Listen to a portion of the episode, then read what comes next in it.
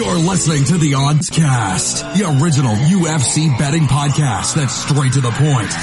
Hosted by leading MMA oddsmaker Nick Kalikas and MMA journalist Brian Heminger. They provide you the absolute best UFC betting info, picks, statistics, and analysis from the most respected authority in mixed martial arts betting. MMAoddsbreaker.com. Don't place your wagers without us.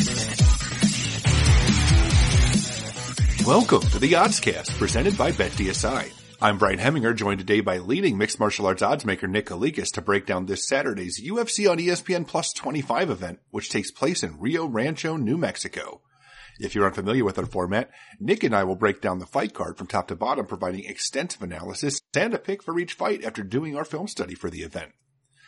Looking back at the last event, unfortunately, Kyle Marley had his worst event ever, I think, losing 14.4 units for UFC 247 after going 0-2 on his premium bets. Uh, Kyle still does have a very long track record of success if you've been following him along this past two years. So he does have his bets and fantasy MMA picks available now, hoping to bounce back on MMAoddsbreaker.com. Back to the present. UFC on ESPN Plus 25 features a 13 fight card in total and will be aired exclusively on ESPN Plus this Saturday night. Let's dive right in. Now, kicking things off on ESPN Plus is a flyweight fight between Mark De La Rosa, who is 11 and 3, and Raulian Paiva, who is 18 and 3. Now, Nick, where did this fight open, and how has the public shifted things so far? A couple quick shout outs here before we get rolling. Of course, check out betdsi.eu. That's our sponsored sports book and the updated odds I'll be quoting is from betdsi. So make sure you check them out. And as Brian just mentioned, make sure you head over to MMAoddsbreaker.com and click on our premium picks tab. That's where you can find Big Marley Three's plays. Suffered a bump in the road last event, but you know what happens in this business. Always tough, never easy, but overall his long-term record, as Brian mentioned, is phenomenal. He's up about 250 units the last 20 months or so. So the guy is one of the best in the world. Make sure you head over there and purchase his picks. He's looking to bounce back for this weekend. Um, that said, let's get right into the card. As Brian said, Paiva open minus 125, De La Rosa minus 105. And right now looking over at BetDSI, we're seeing Paiva at minus 238, the comeback on De La Rosa at plus 193. So line margins have tightened up a little bit, more action coming in on Paiva. I'm not really that surprised. I think that at minus 125 opening line, you have to go his way. I know this is going to be a competitive fight. I have a lot of respect for both these guys because I think they're both really solid fighters. And there's no doubt about it. But again, at almost a pick 'em price, I understand why everybody came in on Paiva. I think that's probably the right side here. I think De La Rosa is probably going to want to mix things up a little bit. He does have some good striking. He's fast. Um, he can sting you with some of his punches. No pun intended.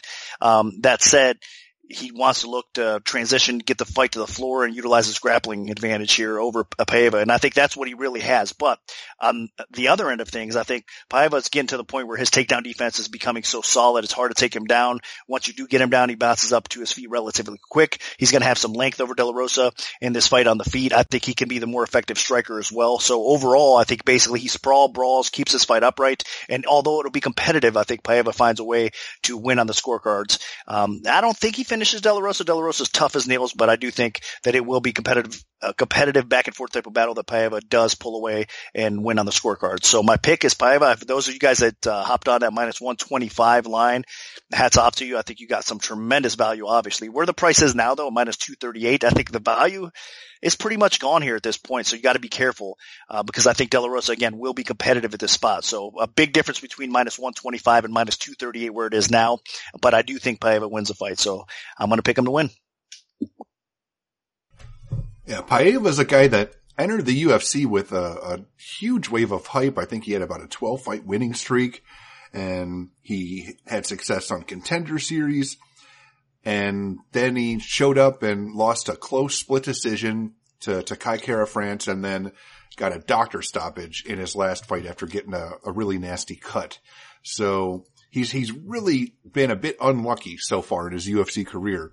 And, uh, while De La Rosa is talented, um, my main issue is if he doesn't have the grappling edge in fights, he's probably not going to win. And while he is the better submission fighter than Paiva. Paiva makes up for it with having excellent takedown defense and uh, a really good sprawl and brawl uh, game plan. That's that's typically how he likes to fight. He likes to use wrestling in reverse and either get back up quickly or just stuff takedowns and force people to to stand and bang with them. And and uh, the stand up is really not De La Rosa's strong suit. If he's forced to do that, he usually loses a decision. So I think that's probably what happens here. I expect Paiva to to use that wrestling in reverse to uh, force De La Rosa to, to stand and bang with him. And Paiva is just the better striker of the two. Um, he's throws with a little bit more power. He throws with more volume. He's, uh, the more accurate striker. So, uh, Paiva is just the better striker. So I expect that this fight stays standing and Paiva wins either a decision or potentially by knockout, although De La Rosa usually is cautious enough to avoid that. So, uh, Paiva by decision is going to be my pick. Now moving up to the women's bantamweight division, we have Macy Chiasson, who is five and one, taking on Shanna Young, who is seven and two. Now, Nick, what's the MMA odds makers perspective on this one? Chiasson open minus 365, the comeback on Young at plus 300. And right now what we're seeing over at BetDSI is Chiasson minus 833, the comeback on Young plus 551. That's minus 833 plus 551. So from minus 365, shot up all the way to minus 800. That's not a mistake. That's correct. Chiasson, of course, is the one that's not taking this fight on short notice. Shanna Young is stepping up, um, taking Montano's place. Uh, unfortunate because I really wanted to say Chiasson and Montano. I know a lot of people aren't the biggest fans of, uh, you know, Nico Montana, Montano. But that said, I think that would have been stylistically a much better fight than what we're probably going to see here. I think Young stepping in on short notice, you got to commend her for it, but it is going to be a tough test for her. I think Young overall is a solid fighter. She's strong, physically strong, um, has a little bit of power on the feet, is strong enough to get some takedowns, but overall she doesn't really excel at, at anything too great. Like she's not going to physically overwhelm you. She's not going to, she's one of those fighters again that's not going to outstrike you to the point where you just can't keep up with her pace or, you know, or her power.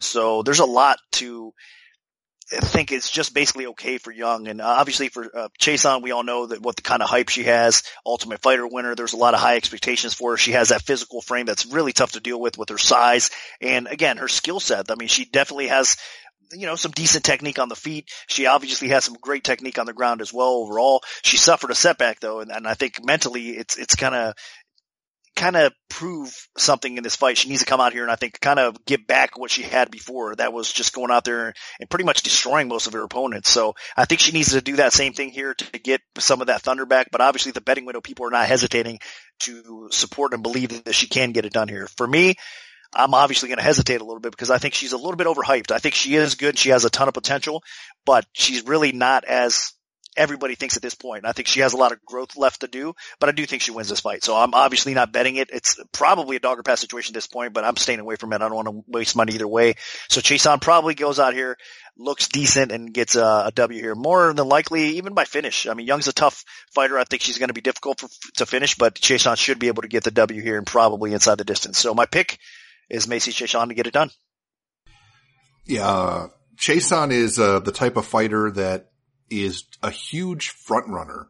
And, you know, if she is the, the physically stronger fighter, the physically more powerful fighter, she just builds a lead in a fight and then that just completely overwhelms her opponent. And then she usually will turn that into uh, a TKO stoppage victory.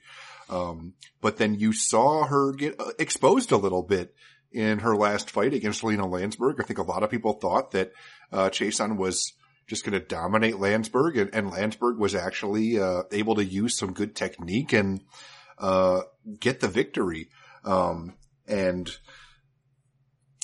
I think, as Nick mentioned, if this had been Chiasson against Montano, it would have been a, a very compelling matchup uh, with a, a, definite chance for Montano. But uh, with Young stepping in instead, uh, I'm just not nearly as convinced that she's going to be competitive. Um, Young uh, lost her opportunity on uh, the the contender series to to earn a fight in the UFC, and then uh, she also uh, lost in the the Invicta Phoenix bantamweight tournament. I think the second round. So uh, she's had two big opportunities to really cement herself as a potential uh, candidate for the UFC bantamweight division, and she hasn't been able to do that. Uh, but by stepping in on super short notice, she just kind of leapfrogged the people that have actually earned that opportunity. So, um, while Young is a, a decent, uh, fighter, I just don't think that she has the skill set to hang with, uh, somebody of Chiasson's caliber that is just so physically dominant and powerful and, uh, and uh, I, I, think uh, Young just kind of gets ragdolled around a little bit, and I think it's just a matter of time before uh, Chiasson probably TKOs her at some point. I, I, just don't think she'll be able to keep up with Chiasson. Although, like I said, uh, Chiasson got exposed against Länsberg, and if Young has made some developments, um, maybe she can have some success. But uh, I think it's unlikely on such short notice. Uh, and having never really faced anybody of Chiasson's caliber so far. So huge step up in competition for Young. And I think with the short notice, she's probably going to be in trouble. So, uh, I think Chiasson wins pretty one-sidedly. Sticking with the bantamweight division, moving over to the men's side, we have Casey Kenny, who is 13-1 and 1, taking on Merab Dvalishvili, who is 9 and 4. Now, Nick, where did this fight open, and how has the public shifted things so far? Kenny open minus 125, Dvalishvili open minus 105. And right now what we're seeing over at BetDSI is currently Dvalishvili minus 161, the comeback on Kenny at plus 135. So line flipped, more action coming in Dvalishvili's way. Not really that surprised. Obviously, he's got momentum coming in. Um, well, so does Kenny, obviously, as well. So there's, this is a tremendous fight. And I'm really looking forward to it. But Dvalishvili really, in my opinion, is definitely one of the better bantamweights in, in the UFC right now on the roster with that kind of ability that he has to put the pace, the pressure, um, the wrestling, and he doesn't have bad striking either. So he, he just mixes everything in so well and his relentlessness is just hard to keep up with. And then the takedowns is why everybody's kind of coming in and betting this fight for sure. Now that said, Kenny has a good wrestling background as well. I mean, he definitely has the capability to sprawl, brawl, keep the fight upright. And on the feet, I actually think he could be the more effective striker. So Dvalishvili's definitely, I guess, said, really solid in all areas. Um, but I think Kenny, based on the last few performances and the last few fighters he's faced, he's going to be ready to handle what uh, Dvalishvili has to offer in this fight. Um, he'll be ready to, for that pace. He'll be ready to stuff some takedowns, I think, along the way.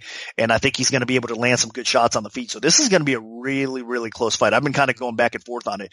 You guys know I've been a big fan of Dvalishvili since his UFC debut.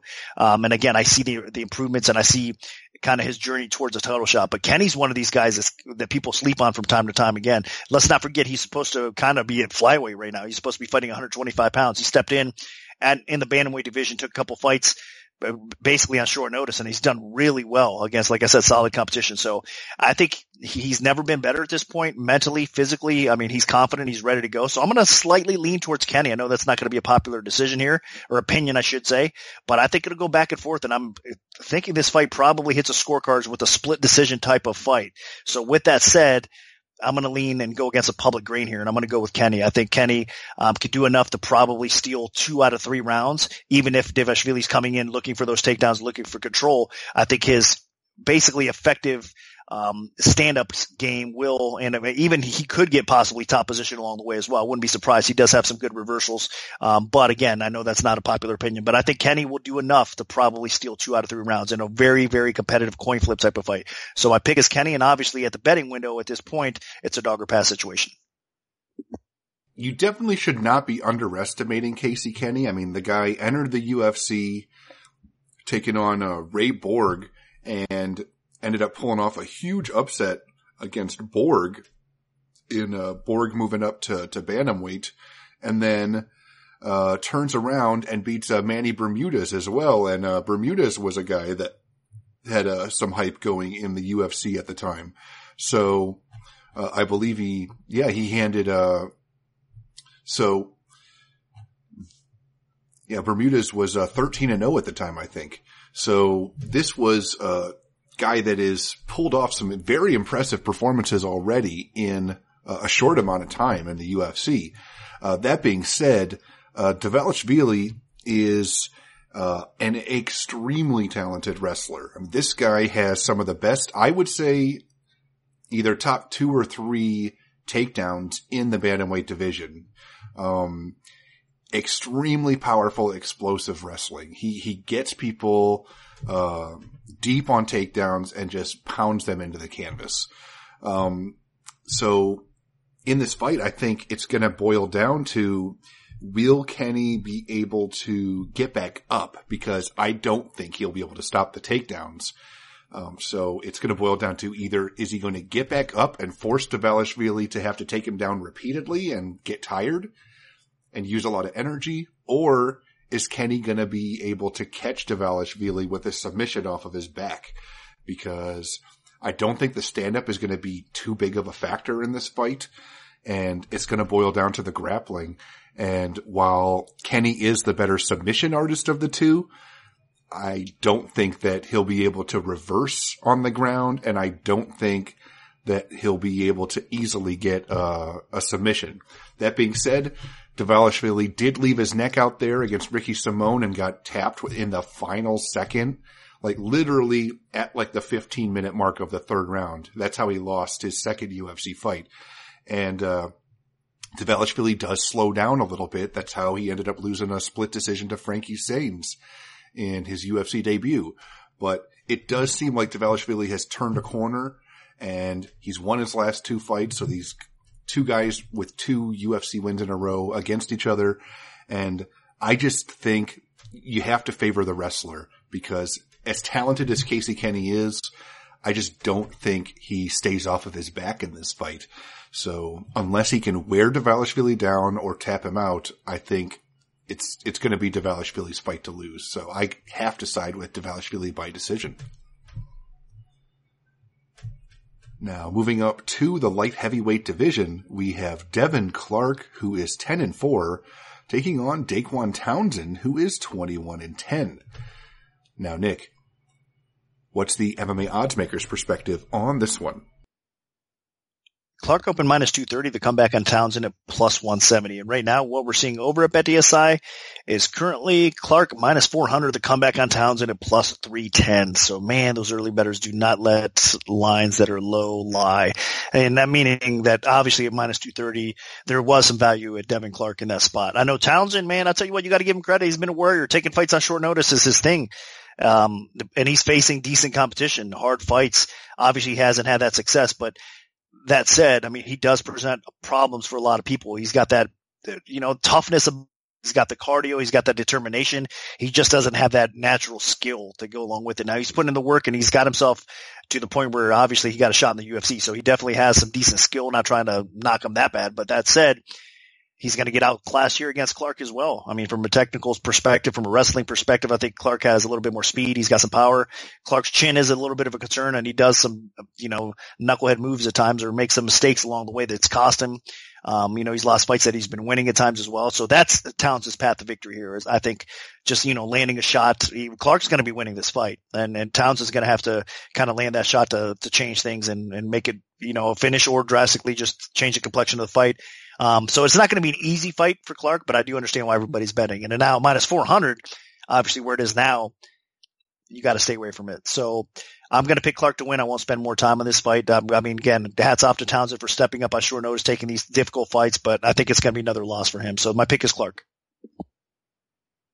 First of off, I'm surprised that Townsend is still in the UFC. I mean, he basically was brought in to get to get beat by uh, Dalcha in his UFC debut, and then uh, then he was brought in to allow Bevon Lewis basically to to finally uh, reverse the anti hype train that had happened with him, and that should have been it. But here he is, uh, less than a month after losing to Lewis, and he's um, taking on uh, Devin Clark up a weight class on crazy short notice. Uh, the problem is that he's not James Krause in that he's not crazy talented and capable of, you know, doing something amazing on super short notice. Um, so unless he lands a shot out of nowhere, which could happen, uh, Clark has lost fights he was winning by getting clipped. Uh, most notably in his uh, UFC debut against Alex Nicholson. I mean, he was dominating that fight. And then with three seconds to go in the first round, he got blasted and uh, ended up getting knocked out. So, um, anybody will have a puncher's chance against Clark, but I think, uh, Clark will have uh, success on the feet and mix in takedowns. And that's really where he has his strength. He's not an amazing wrestler, but he mixes in enough takedowns to be effective and, and help him win decisions. So I think, uh, Clark does get the takedowns here and I think, uh, Townsend will probably lose a decision. So, uh, um, Townsend has a puncher's chance, but that's about it. So Clark is going to be my pick as well. Now, dropping down to the lightweight division, we have Scott Holtzman, who is 13 and 3, taking on Jim Miller, who is 31 and 13. Now, Nick, where did this fight open, and how has the public shifted things so far? Jim Miller opened minus 125 to come back on Holtzman at minus 105. And right now what we're seeing over at BetDSI, Holtzman minus 147 to come back on Miller plus 123. So line margins have tightened up a little bit. And we are seeing two action coming in this fight, but a little bit more action obviously coming Holtzman's way where it flipped the line again in this spot. So that said, again, I can understand it. I can understand why. I mean, Jim Miller's looked really solid and it's hard to bet against Jim Miller in his fights. I mean, t- typically speaking, because at one point, let's not forget the guy was one of the best lightweights in the world and he still has that skill set. I mean, he's not going to lose the technique. He's just obviously going to get older. He's not fighting at the same level he once was, but he's proven as of late again against Gonzalez, against Guida, that he has the ability to finish a fight. If you make a mistake, he's going to hop on your back and submit you. He's going to get you in that guillotine choke and submit you as well. His striking's never been that bad. Um, his conditioning again, as his kind of career starts to come to an end and wind down a little bit. His conditioning does suffer at times. He does start to slow down and fight. So I think that's where Holtzman comes into play here. I think Holtzman overall is even though they're about the same age. I mean, in fight years, obviously Holtzman's a much much younger fighter. He hasn't you know fought the level competition that Miller has throughout his career, taking them uh, absorbed as much damage, I should say, as well along the way. So there's a lot to like about Holtzman here. He's a fresher fighter.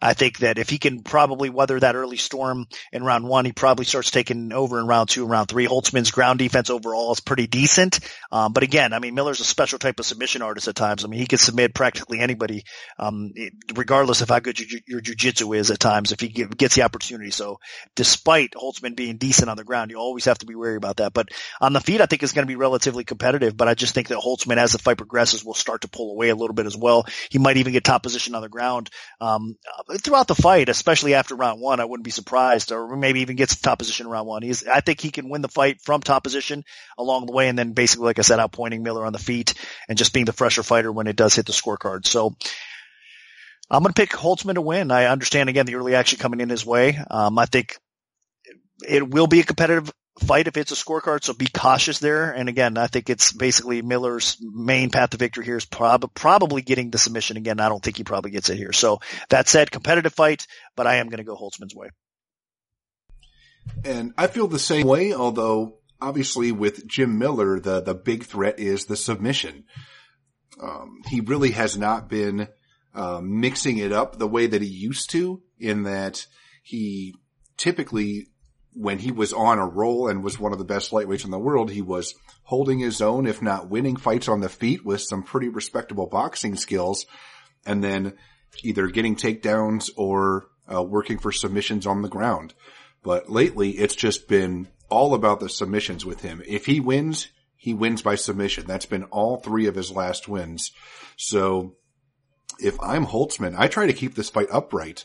Uh, I try to uh, utilize the the pace that Holtzman pushes because uh, Holtzman actually lands about twice as many strikes per minute as Jim Miller has throughout his career, and uh, Holtzman actually lands at a, about uh, the same uh, percentage, if not a little bit better, in terms of his striking accuracy.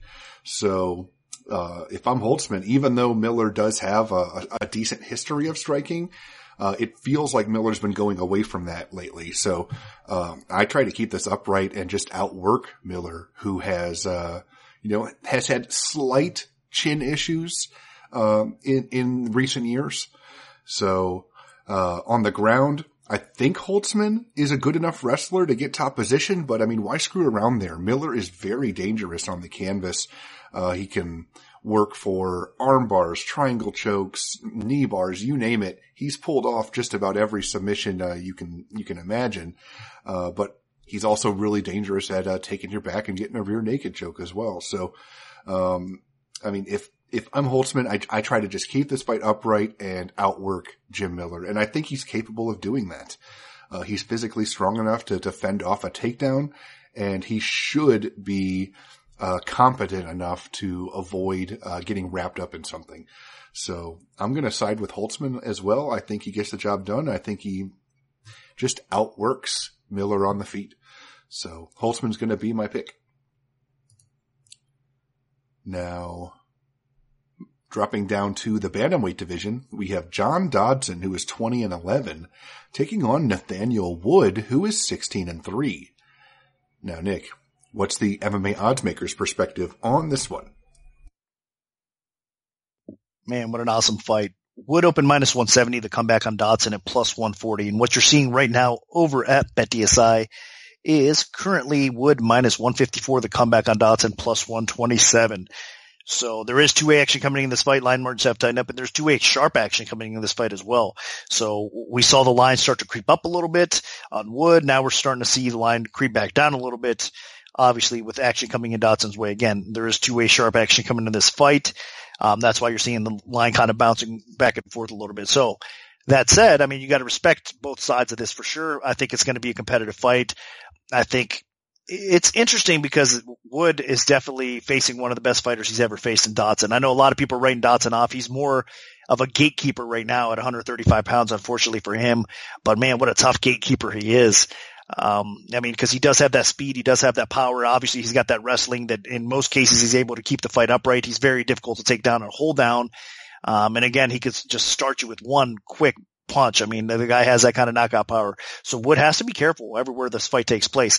I mean, you can look at some negatives with Dodson. Obviously, his activity level does slow down a little bit at times, and he doesn't. Uh, he's not as active as you'd like to see him.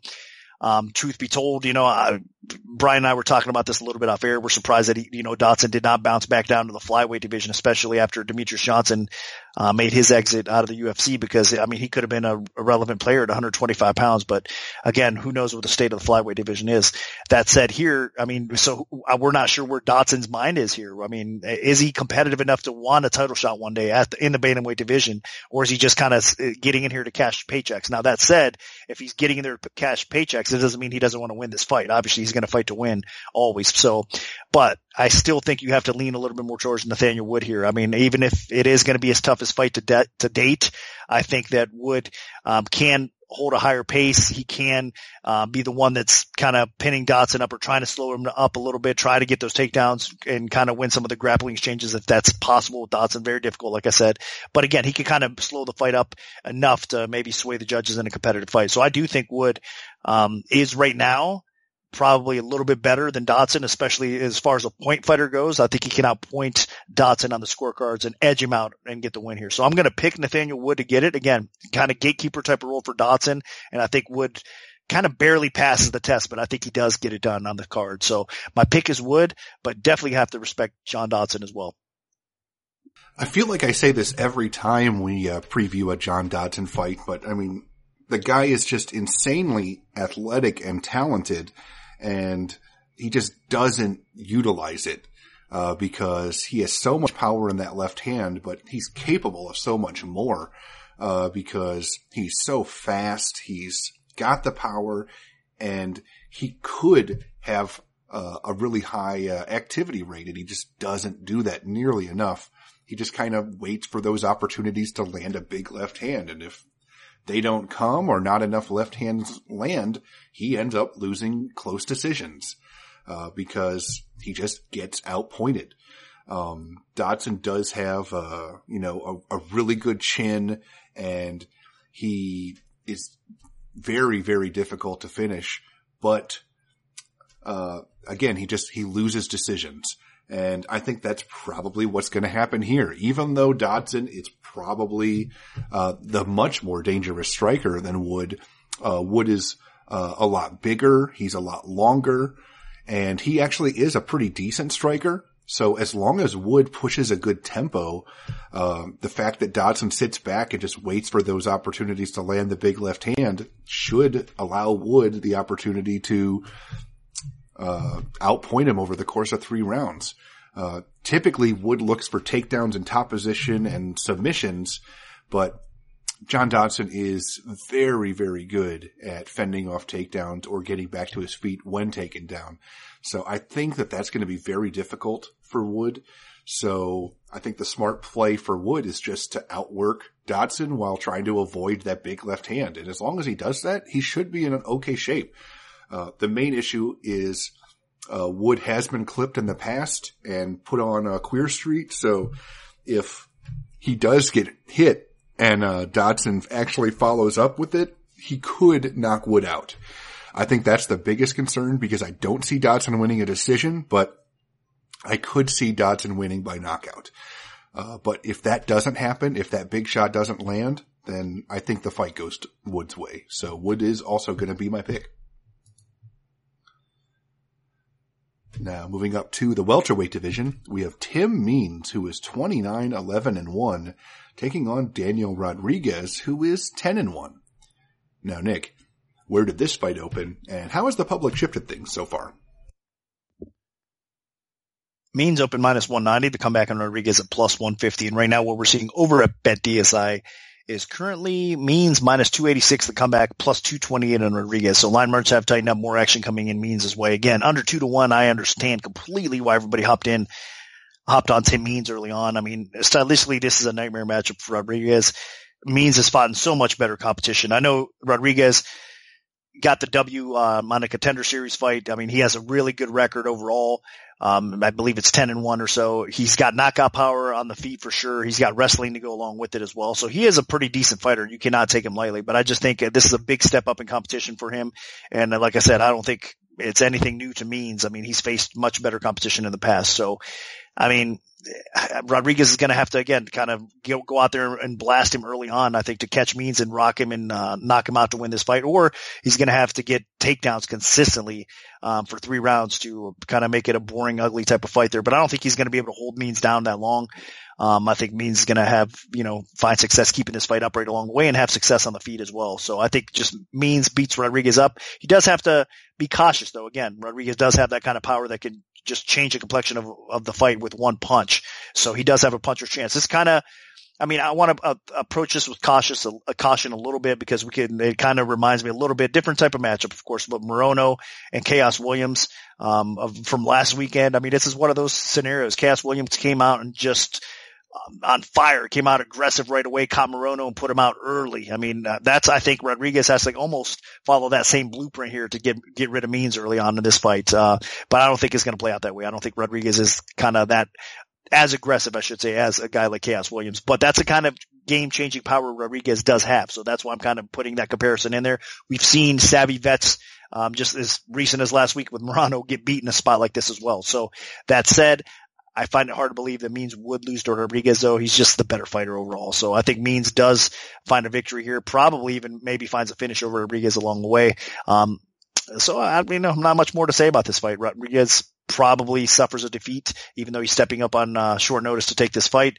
So you got to take your hat off to him for taking this fight against a very tough opponent, but Means should get it done here. So my pick is Means at the current price at almost three to one still a little bit of value, I think probably. I mean, it's at least parlay material type of uh, situation there because again, at minus 190 and then kind of laying almost three to one straight.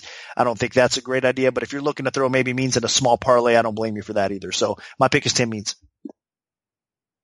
And I'm right with you. Um, yes, Daniel Rodriguez is, you know, nine and one, 10 and one or whatever, but uh, my main issue with him is, as Nick said, he really hasn't faced anybody and uh, Tim Means is a tough out for somebody making their, their UFC debut. Um, what Rodriguez does well is he mixes in uh, takedowns to go along with the, the striking. And if there is a path to victory for Rodriguez, he just needs to repeatedly get takedowns, secure top position, and not screw around too long on the feet because um, Means is the better striker of the two. Means puts together good combinations. He has power. And I think if Rodriguez does screw around on the feet too long, then he's asking for trouble. And he kind of did that in his contender series fight, if you remember. Um, Rodriguez had success, uh, getting repeated takedowns in that fight, but then he also stood and banged for no reason in a fight that he was getting consistent takedowns against Farrington. So that actually is, uh, you know, an issue with, for me because if he's having success with takedowns and then he decides to screw around and, uh, stand and bang with Tim Means, I think that that's asking to get knocked out. Um, also, even though Rodriguez has a pretty good record, it's not like he's coming in as some, you know, hot shot young super prospect. I mean, he's 33 years old. So, uh, I, I just don't expect that he's just going to be coming in and making this huge impact in the UFC. I think he'll, he'll have his moments against uh, some lower tier fighters, but, uh, Tim Means is a, a pretty tough out for your UFC debut. So, uh, I'm going to side with Means. I think he gets the job done on the feet. I think he fends off the takedowns enough. And I think Rodriguez decides to stand and trade because it's going to be exciting for the crowd and it's going to be to his detriment. So, uh, my pick is going to be Tim Means as well. Now, moving on to the main card, we have a lightweight contest featuring Yancy Medeiros, who is 15 and 6, and Lando Vannata, who is 10, 4, and 2. Now, Nick, what's the MMA oddsmakers perspective on this one? Medeiros open minus 170, the comeback of Vannata at plus 140. And right now what we're seeing over at BetDSI is exactly a pick'em fight, minus 110 either way. So again, plus 140 on Vannata. Those of you guys that came in and scooped up that value, I understand it hats off to you again. Ruin the line for the rest of the people that uh, want to bet a little bit bigger, though, unfortunately, which sucks. But that said, I do think it's going to be a fight that uh, people are going to obviously love because I mean it just has fireworks written all over it.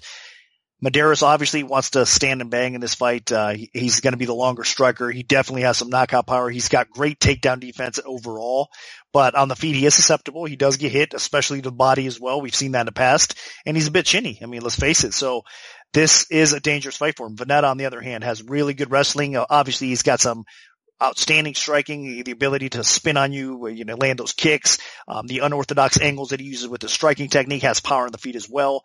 Um, so he is, brings a lot to the table in this matchup as well. It's not going to be easy to out wrestle Medeiros and get him down and grind him out like that. I mean, Medeiros has proven time and time again that it's very difficult to do that. But I think Vannata does have a path to victory. Even though Medeiros is dangerous on the feet, I think Vannata can possibly land that knockout blow or rock him enough to uh, get this fight to the ground and, and, have success there as well. So I'm actually leaning towards Vannata and a pick 'em price. There probably is a little bit of value um, that way as well. But I mean, there is definitely some flaws in both these guys. Um, Vannata does start to slow down as the fight progresses a little bit. Uh, I think people are jumping off his bandwagon just a little bit here as well because I mean he's suffering some losses and a lot of people were thinking sky's the limit for Vannata. Um, a lot of hype behind Medeiros too. Uh, you know when he made his UFC debut, so these guys are kind of letdowns uh, according to most of the public fans out there what they thought their opinion would be of these guys and what their at least trajectory was at one point. Um, they've definitely been derailed to say the least. But that said an impressive win, oh, you know, over either fighter here. The guy that gets a W here is definitely on the on the right track back towards um, getting that respect back. So that said, I think it's going to be Vannata. I think he has more ways to win this fight. I think even though he's had some tough fights recently, um, again, I think he could find success against Medeiros here in this spot in several ways. So my pick is Vannata, and at a pick and price, I wouldn't go nuts here, but there might be a little bit of value left that way as well. Yeah, this is definitely uh, this one could be a trap fight because as we know with Lando Vannata, he's a guy that starts really strong in fights and then struggles. Uh, I mean, there's a reason he's got two draws. It's because he was crushing his opponent and then he ends up, uh, giving up the next two rounds. So, uh, this time around, you know, Yancy Medeiros is the type of guy that has poor striking defense. He can get hurt, but potentially can bounce back after getting hurt.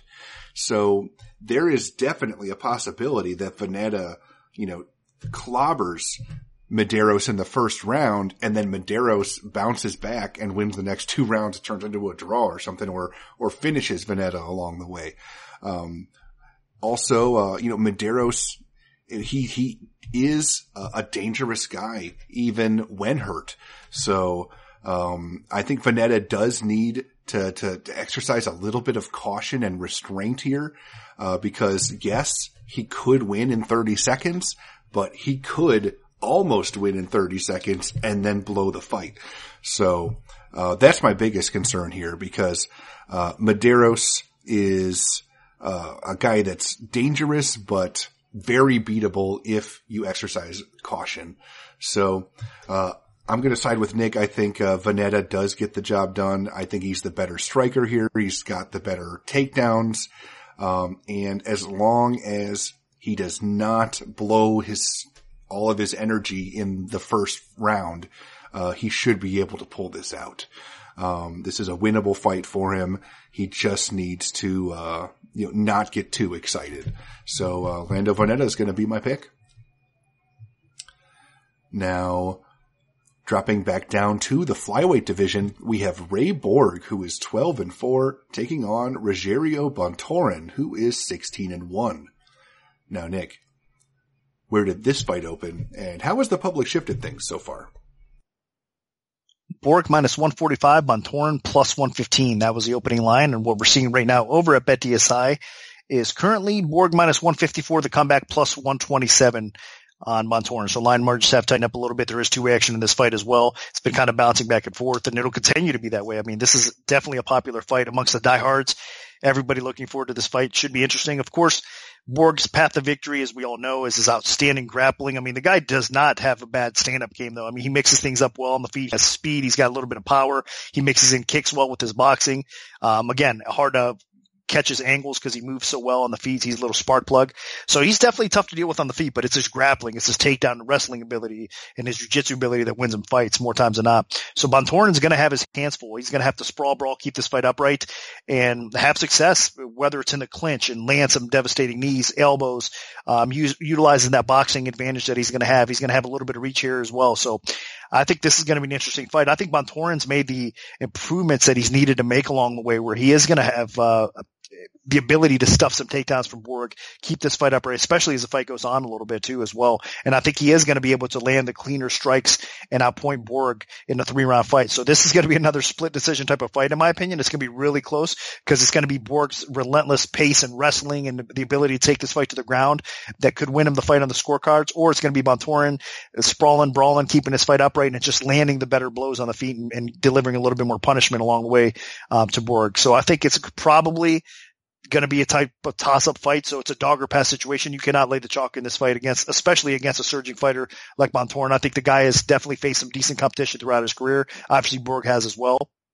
But I think he's coming into his own, and I think he's really just improving at the level that you want to see in a fighter in his spot right now. So I'm not going to go against the grain with him. I think Bontorin has a legit shot to pull this win off, even though Borg is going to be one of the toughest fights he's ever had in his life. So the pick is going to be Bontorin, and it's a dog or pass situation here for me as well. Yeah, my main concern here is uh, making weight. You know, Ray Borg has missed weight three times in his career, including at bantamweight two fights ago. So he's returning to the flyweight division and I don't know if he's going to be able to pull that off. This is a guy that just has had a lot of difficulties making that weight cut. And if he's able to make the weight cut successfully and, you know, does not completely drain himself, I think that he can pull this out. Uh, Bontorin is a good fighter, but, uh, I think Borg is better than Bontorin on the ground. I think Borg has the better wrestling of the two.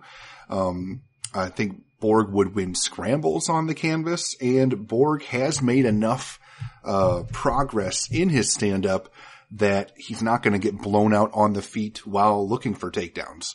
So I think yes, Bontorin will probably have the edge in the stand up portion of the fight, but uh, Borg is not going to get blown out and it will create openings for takedowns because uh, Bontorin's not just going to be lighting him up for 15 straight minutes. So, uh, basically, yeah, if Borg has a good weight cut, I think he's going to be fine.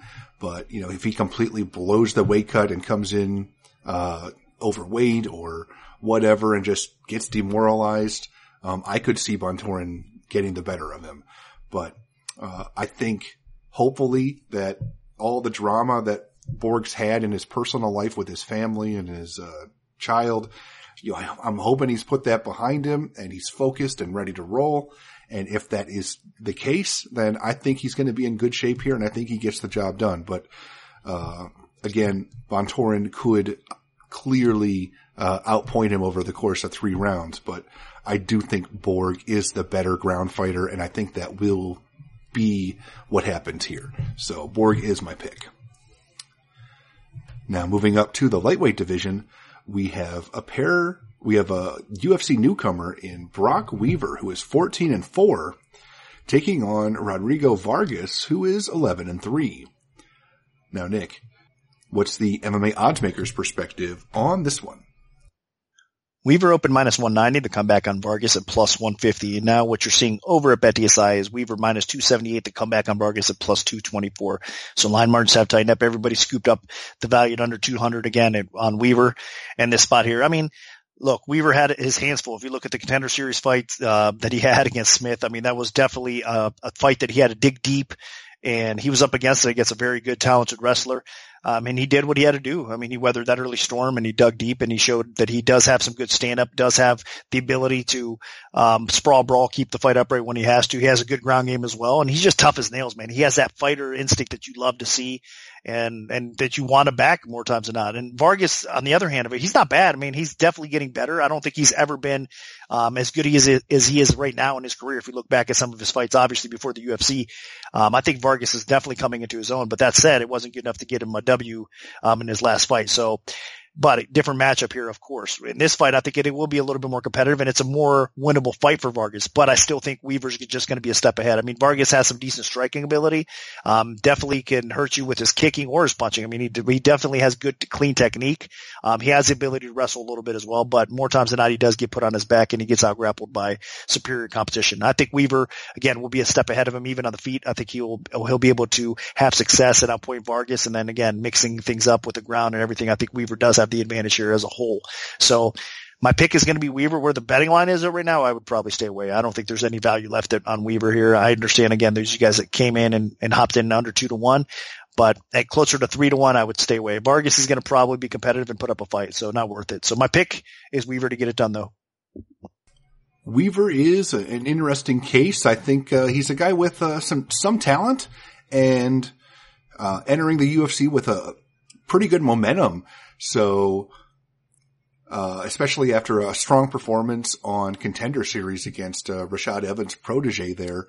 So I think that he's gonna uh, put on a pretty good performance here. It seems like the, he's in a position to not just win, but to uh, win impressively because uh, I'm really not that impressed with Vargas. Uh, I just think he's kind of a, a ho hum type of fighter at uh, 34 years old, having already lost his UFC debut against uh, Alex De Silva. Um, I mean, he is a combate veteran and he does have a, a couple decent victories, but I just think uh, Weaver is going to get the better of him on the feet. And it seems like Weaver's uh, made some strides with his ground game as well. Um, he does have a decent takedowns and a little bit of a submission game going as well. So I just think, uh, Weaver is going to be the, the better striker and potentially the better grappler. And I just don't think Vargas has that much to offer other than, uh, landing a big shot because, uh, he does have, you know, uh, good, you know, head kicks and, and some power. So, but if that doesn't work, I just don't think he, uh, is going to be able to get the win. So, uh, I think the most likely outcome is, uh, Weaver picking up a, a strong, uh, victory in his UFC debut. Now, dropping back down to the women's flyweight division, we have Montana De La Rosa, who is 10 and 5, taking on Mara Romero Borella, who is 12 and 6.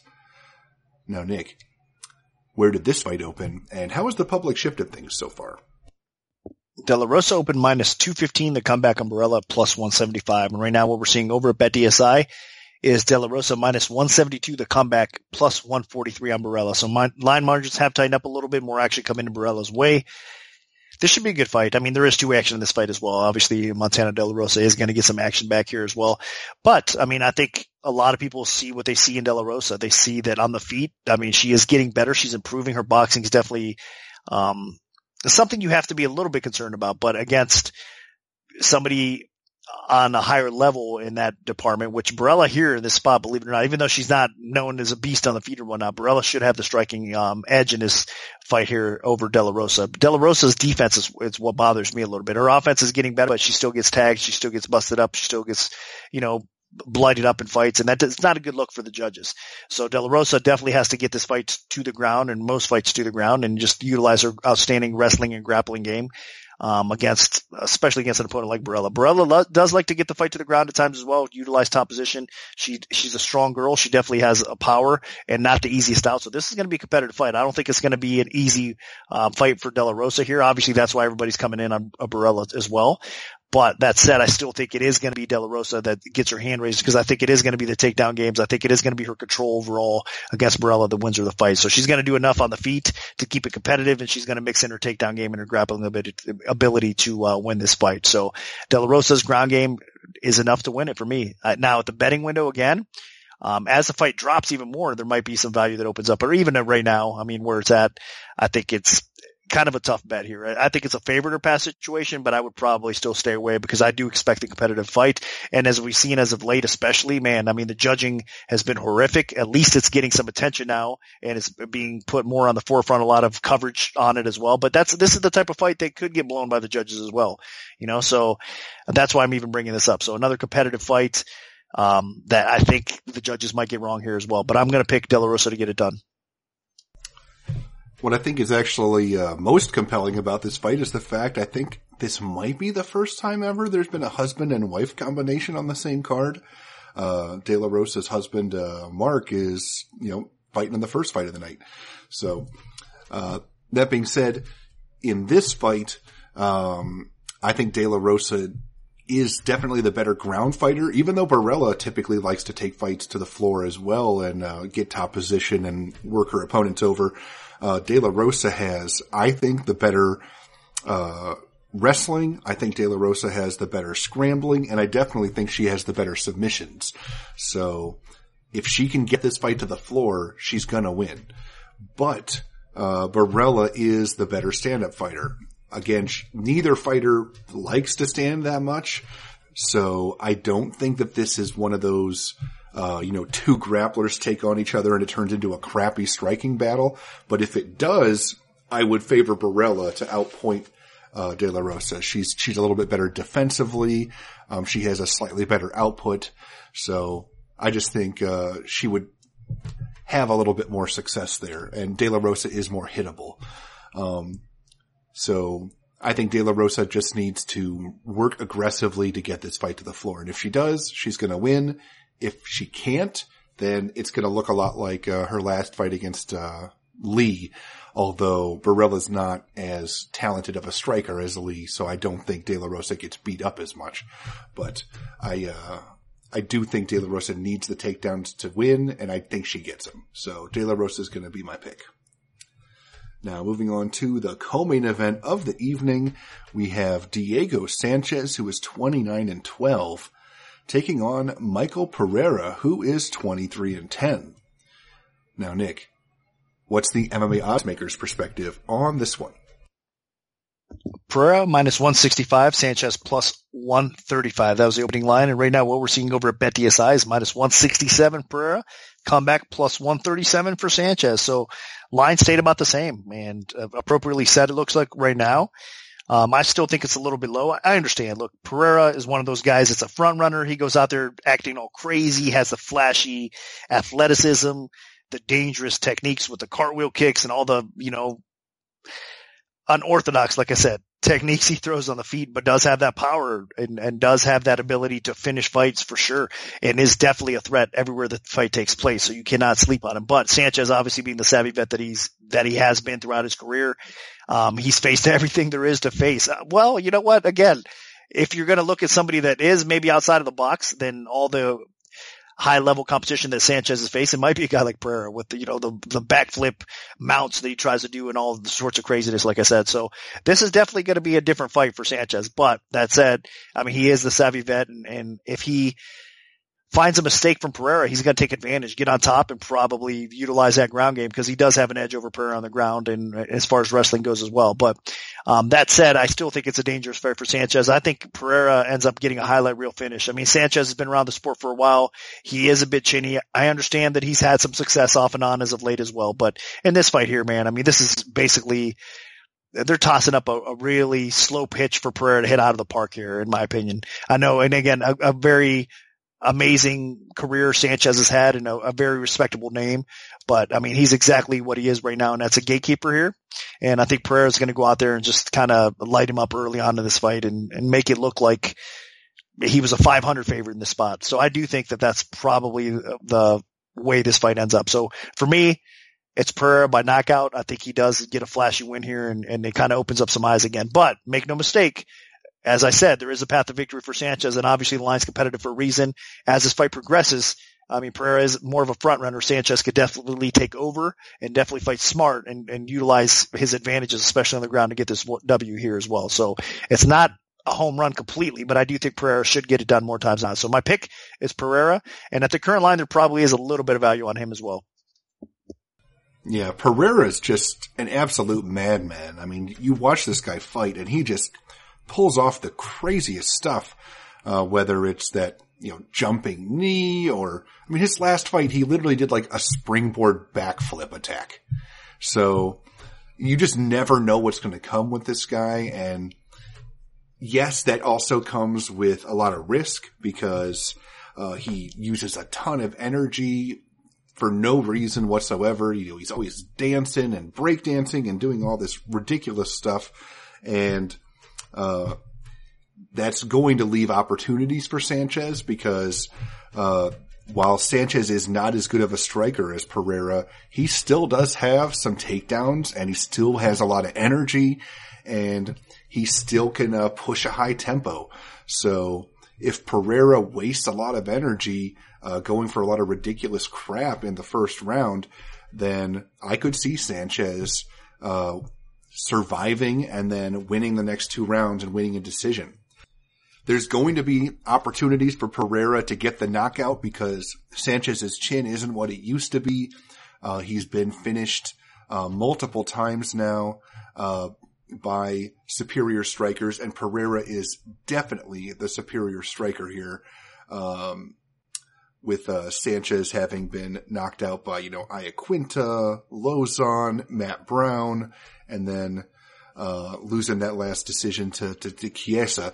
So there is a huge opportunity for Pereira to do something incredible and uh, finish uh, Sanchez in highlight reel fashion. But there's also a huge risk, like I said. So um, I'm going to pick Pereira, but I would absolutely not be shocked one bit if Pereira blows this and gets taken down and ends up on his back for the last two rounds and loses a decision along the way because that's just the type of fighter he is. That's what happened in his last fight where he was a huge favorite and wasted a lot of energy and ended up uh, dropping a decision to Connolly. So Pereira's my pick, but I'm definitely going to exercise caution here. Now moving on to the main event of the evening in the light heavyweight division, we have a rematch between Corey Anderson, who is 13 and 4, and he's taking on Jan Blachowicz, who is 25 and 8. Now, Nick, where did this fight open, and how has the public shifted things so far?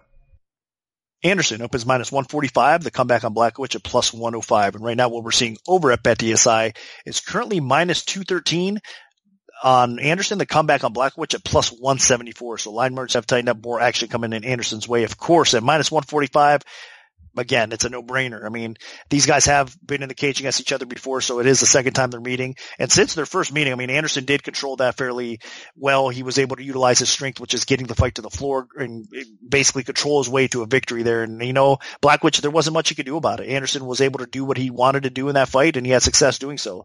So Blachowicz is going to have to change things up drastically here, stay off his back, and he's going to have to try to clip that chin of Anderson if he's going to want to win this fight. So, but again, as I said, both fighters have honestly looked a lot better since their uh, matchup against each other. Both of these guys have reeled off some great quality wins to the point where the winner of this fight realistically could get a, the next title shot against Jon Jones. I mean, that's where they put themselves in this spot. So both guys deserve to be here. Both guys have, have gotten better along the way and they're hungry to fight here. And obviously you cannot count Blachowicz out in this spot because like I said, if he's able to keep the fight upright, he does have really good striking. I think overall he's probably the better striker, even though Anderson's getting better on the feet as well. He does have good boxing. Um, he obviously comes from a great camp. Henry, Mark Henry and crew have gotten him a lot better. He's not just a wrestler anymore. I mean, he's fighting smart, but the concern with Anderson is always that chin. It doesn't matter if he's winning the fight. I mean, it could be round four and he's up 4-0 and he gets clipped and possibly put out. So you can never completely trust Anderson's chin. That's the biggest flaw with him. I mean, obviously all fighters start to slow down and he's showed some of that in the past as well, but overall it's that chin that I'm concerned about the most with Anderson. So if his chin holds up, he wins this fight. I mean, I know it is again a five round fight. Um, it might start to get interesting as it goes because both these guys, um, they dig deep and they're capable of obviously potentially going that, you know, the distance here as well. But, um, it's going to be interesting as it goes to see who, who, makes a mistake or how the fight kind of plays out. But overall, I still think it's Anderson's fight to win or lose here. And I think he should be able to replicate a lot of the success he had in the first fight even though Blachowicz knows what's coming, if that makes sense. So the pick is Anderson, and at the price right now, I wouldn't bet it though. I, you know, I said it's going to be pretty clear cut um, when I think for Anderson, but I mean the opener is one thing at minus one forty five, and now when you're laying um, over two to one on a price that you could have grabbed at that time, at that low, I mean, I do think you have to respect Blachowicz. His improvement level got to the point where you do have to, uh, to trust that he can maybe possibly, uh, do better than most of us think and, and get this fight won by a knockout. So that's what I'm saying. You cannot just blindly have that kind of confidence over Anderson and just totally count Blachowicz out at over two to one. So the line is where you want to bet. If the line dips back under two to one, there might be a little bit of value on Anderson, but where it's at right now, it's kind of unfortunately a stay away from point for me. So my pick is Anderson to win and what hopefully is a good fight. And I expect Anderson to win as well. I mean, the last time these two men fought, Anderson obliterated Blachowicz. I mean, he basically just took him down and tore into him with ground and pound over the course of three rounds. It was a one-sided shellacking. So the fact that even Blachowicz rebounded to become a player in the light heavyweight division, you know, blows my mind. But here he is having won, uh, six of his last seven fights and he's pulled off some, uh, pretty good performances. I mean, he's got wins over quality opponents in Cannonier, who's now uh, a top contender at middleweight, uh, Manuwa, uh, Krylov, Luke Rockhold, the former middleweight champion, and uh, uh, Jacare Souza, the former uh, top contender at middleweight as well. So uh, Blachowicz is clearly uh, a player here, but you just have to remember what happened last time, and, and he just could not stop the takedowns and he ended up getting completely dominated in that fight. That was honestly one of the best performances by Corey Anderson ever, probably until Corey Anderson's last fight, because Anderson's really never been known as a, a very good striker. He's been competent, but that's where he's been most vulnerable as well, where uh, Anderson doesn't have the greatest chin, so he gets hit with something real nasty and that's how he's been, he's lost fights throughout his career. Uh, but in his last fight uh, against Johnny Walker, Anderson actually caught Walker and then stayed composed and then just tore into Walker and ended up getting an impressive uh, standing TKO. So uh, I don't think anybody expected that. I mean, I thought if Anderson was going to win, it was going to be because of his wrestling. He was going to take him down and beat him up, but uh, he actually showcased some uh, pretty improved striking and some good power in that fight. Hopefully that doesn't make him cocky enough to think that he should just stand and bang with uh, because I think Blachowicz is one of the better strikers in the light heavyweight division. He's a very dangerous stand-up fighter, and if uh, Corey Anderson tries to go three rounds with him or five rounds with him on the feet, I can see Blachowicz getting the win for sure. Um, I mean, don't mess with success here. Uh, Blachowicz has made some strides with his wrestling and uh, his ground game, but there's no way that he has as good of uh, offensive wrestling or defensive wrestling as Corey Anderson. So if I'm Anderson, I stand with Blachowicz long enough for him to just slightly drop his guard and then boom, just dive in there, blast him to the canvas and just start going to work. Um, Anderson is active enough from top position that he should be able to avoid stand-ups and there's a possibility that he could just do enough damage that uh, he just disheartens Blachowicz and ends up uh, pulling off a, a, stoppage potentially from top position. So uh, I'm going to side with Anderson to repeat history here, but if he uh, decides that he's a stand-up fighter now, then that is a bit of a, an issue for me, and I could see Blachowicz having a path to victory. But overall, uh, I definitely feel like Anderson should get uh, the the takedowns and the decision, or potentially a ground and pound type of a stoppage. So Anderson's going to be my pick. So that'll do it for our full event breakdown for UFC on ESPN Plus 25. If we have a free play to give out, make sure to follow at MMAOB Premium on Twitter because that's where we post them first. We can also notify you of our free bets via email alert if you prefer that method. Just send an email to picks at MMAoddsbreaker.com and we'll add you to our free bet mailing list. Special thanks to BetDSI. Good luck everyone and hopefully the betting gods are on your side this weekend.